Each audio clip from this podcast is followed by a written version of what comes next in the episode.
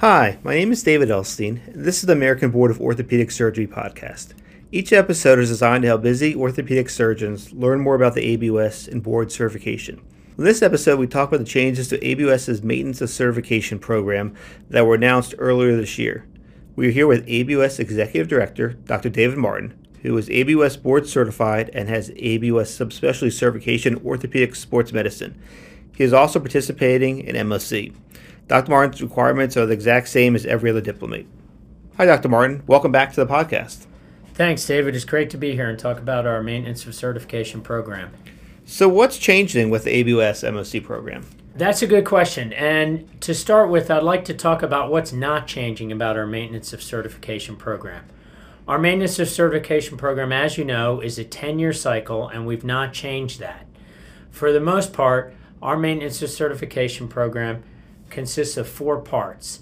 The first is professional standing, and to maintain board certification, an individual diplomate must maintain an unrestricted state medical license, and if they are operating, have hospital or surgical center uh, admitting privileges. They still need to participate in continuing education, and that's 240 continuing medical education credits every 10 years, 40 of which need to be gained through self assessment examinations. That part has not changed as well. The third part is a knowledge assessment. We have several pathways for our knowledge assessment. The first would be our ABOS web based longitudinal assessment program. The second would be our long-standing computer-based recertification examinations, and the third would be an oral recertification examination. So those those have remained the same. In addition, the fourth part is an application and case list process and a diplomate will still be required to submit an application. We're going to change the name of that, but to submit an application and a case list, which would trigger a peer review process once every 10 years. And that's professional standing and performance in practice. So the four parts have still stayed the same. You can still take a computer based recertification examination in years 5 through 10. You can still choose any one of the three knowledge assessment pathways and the overall requirements for continuing medical education, the CME credits have not changed. Let me talk about then what's new with the program. All of the changes that we'll talk about take place January 1, 2024. The first is that we've developed a great partnership with the ACCME, the Accreditation Council for Continuing Medical Education, our academy, the AAOS, and other CME providers. And what that program will do is directly automatically transfer CME credits to the American Board of Orthopedic Surgery. In the past, diplomates have had to upload information either to their Academy Learning portfolio or to our website when they participated in CME activities. Hopefully, what this will do is digitize that process so when a diplomate participates, in a CME event, that will automatically come to the ABOS, either through their learning portfolio at the Academy or through the ACCME, and there will be no uploading of documentation. That should hopefully be starting in the next couple months, and more information will be available about that coming soon. The next change is the application has been changed to a professional standing update. That will be submitted with a case list in year seven, eight, or nine of the 10 year cycle. So we've separated the application in the case list from the knowledge assessment. So that's now a professional standing update that will take place in year seven, eight, or nine. And that will involve submitting that professional standing update and case list without being tied to the CME requirement and without being tied to any type of examination. So, Dr. Martin, what you just talked about are changes that affect everyone. But aren't there certain changes that are only going to affect certain diplomates? Uh, yes, David, actually, that's correct. So those changes that we talked about will affect everyone. Everyone will be able to have their CME uploaded automatically. We really think that's going to change the way our CME is collected. We are moving towards digitizing those processes, and that will really help our diplomates, and that will help all diplomates. In addition, all diplomates will do the professional standing update and case list, and that will be submitted in year seven, eight, or nine. There is a big change for those diplomates whose board certification expires in 2031 or later than that. So if your 10 year cycle ends in 2031, 2032, or onward, then that will change the way your CME uh, requirements read. And what that will do is say that you need to earn half of those. So that's 120 CME overall, of which 20 have to be self assessment. That has to be done by December 31st of year five. And then the second half of your CME will need to be earned between years 5 and 10. And that will change the way we collect CME. So prior to that, you needed to earn CME half of it by year 3 to be called participating in MOC. Now, everyone will be participating in MOC, but those individuals with 2031 or later as their end date need to earn half of the CME in years 1 to 5 and the other half in years 6 through 10 and that will be a hard stop at the end of year five.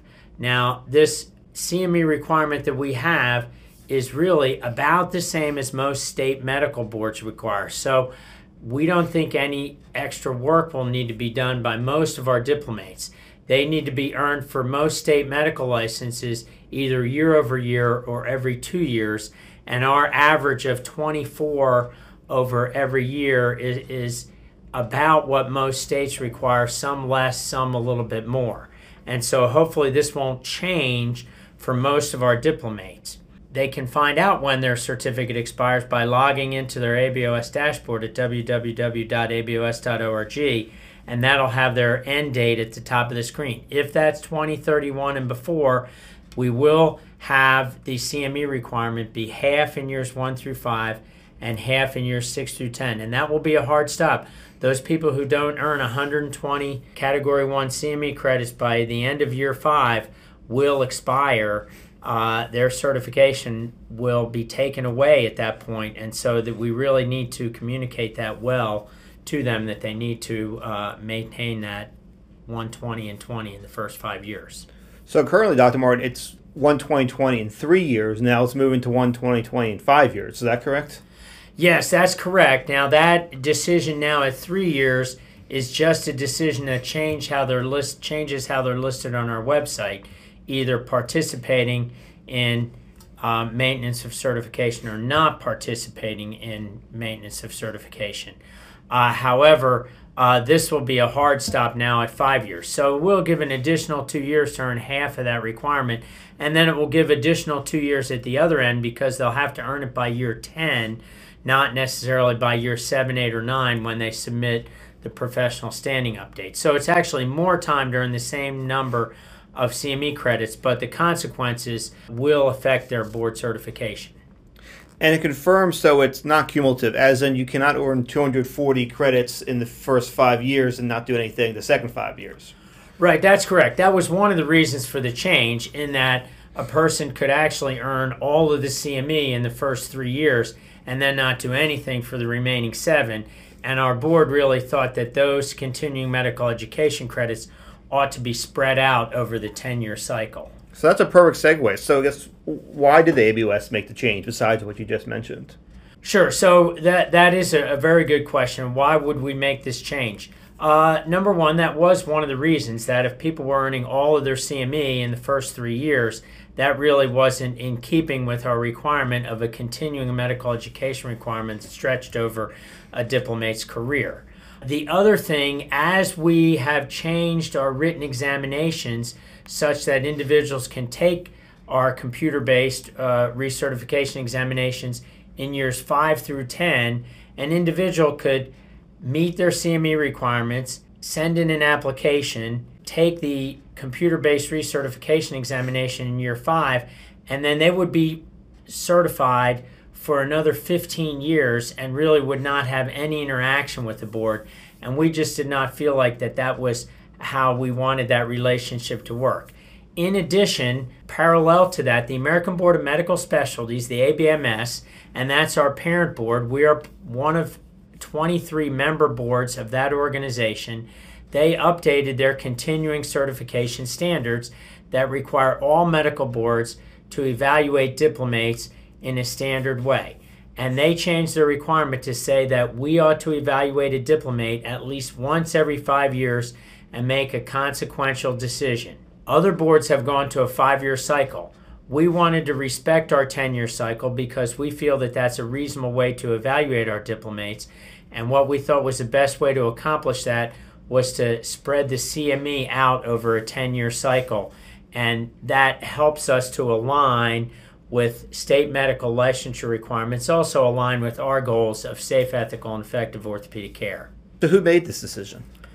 So, this decision was made by our board of directors, which is 20 practicing orthopedic surgeons from across the country and one public member. And we went through the continuing certification requirements as they came down from the ABMS. We looked at how our maintenance of certification program had evolved and looked at that over a year. And what we wanted to do was protect the public, which is our mission, with safe, ethical, and effective orthopedic care, but also to try and be the least burden to our diplomates. And how could we meet those requirements, stay true to our mission, and continue to decrease the burden and increase the value of our board certification programs? So the ABOS made this announcement about the changes, I don't know, four or five months ago. What feedback have you received so far? So we've received uh, several types of feedback. Obviously, this is a change. We feel like it's a change for the better, much like when we introduced our longitudinal assessment program. We have gone to great lengths to open that up to every practicing orthopedic surgeon in the country, not just orthopedic surgeons who started in year one to do that program. And by the same token, this CME change we feel like is valuable for all of our diplomates to be spreading out their continuing medical education over the 10 year cycle. So we have received some feedback that that has changed the rules, if you will. But as we've talked to them and said, actually, this is in keeping with your state medical board, uh, they have understood. We have had several uh, diplomates say, we should have high standards. We shouldn't lower our standards. We should keep those high standards. And that is a continuing medical education program that uh, travels over the life of the 10 year cycle. And I think that really is, is the ideal that we are looking for a program that really spreads out the maintenance of certification requirements over the 10 years, allows us to evaluate orthopedic surgeons at various points during that 10 years, and utilizes the continuing medical education program to do that, along with the other parts of maintenance of certification, which are really important. Maintaining medical licensure, maintaining hospital or surgical center admitting privileges, participating in a knowledge assessment update, participating in a peer review program, looking at a case list, uh, looking at the professional standing update to be sure that uh, uh, individuals are keeping up with their hospital privileges, keeping up with maintaining relationships with other diplomates, and those types of things. So I think this really makes sense in keeping with our overall maintenance of certification program and our mission. In addition, the change to uh, working through the ACCME to have CME credits uploaded automatically through our digital system, I think will be a great help to our diplomates. That will involve some growing pains as we change our relationship with CME providers and with our diplomates. But as that system is automated, that will make it much easier for diplomates to still upload their CME or have their CME uploaded to the ABOS automatically. It also allows them to continue to interact with our academy, the AAOS, and maintain their learning portfolio. So I think that part of the program is a real win and also is in keeping with our mission to strive for safe, ethical, and effective orthopedic surgery while decreasing the burden on our ABOS diplomates. Okay, I think that's a great way to end the podcast. Thank you, Dr. Martin, for your time. For more information about the ABOS MOC program and the changes, you can go to www.abos.org/moc. If you enjoyed this episode of the American Board of Orthopedic Surgery podcast, Please subscribe to us on Apple, Spotify, Amazon, wherever you listen to podcasts so you know the next episode is posted.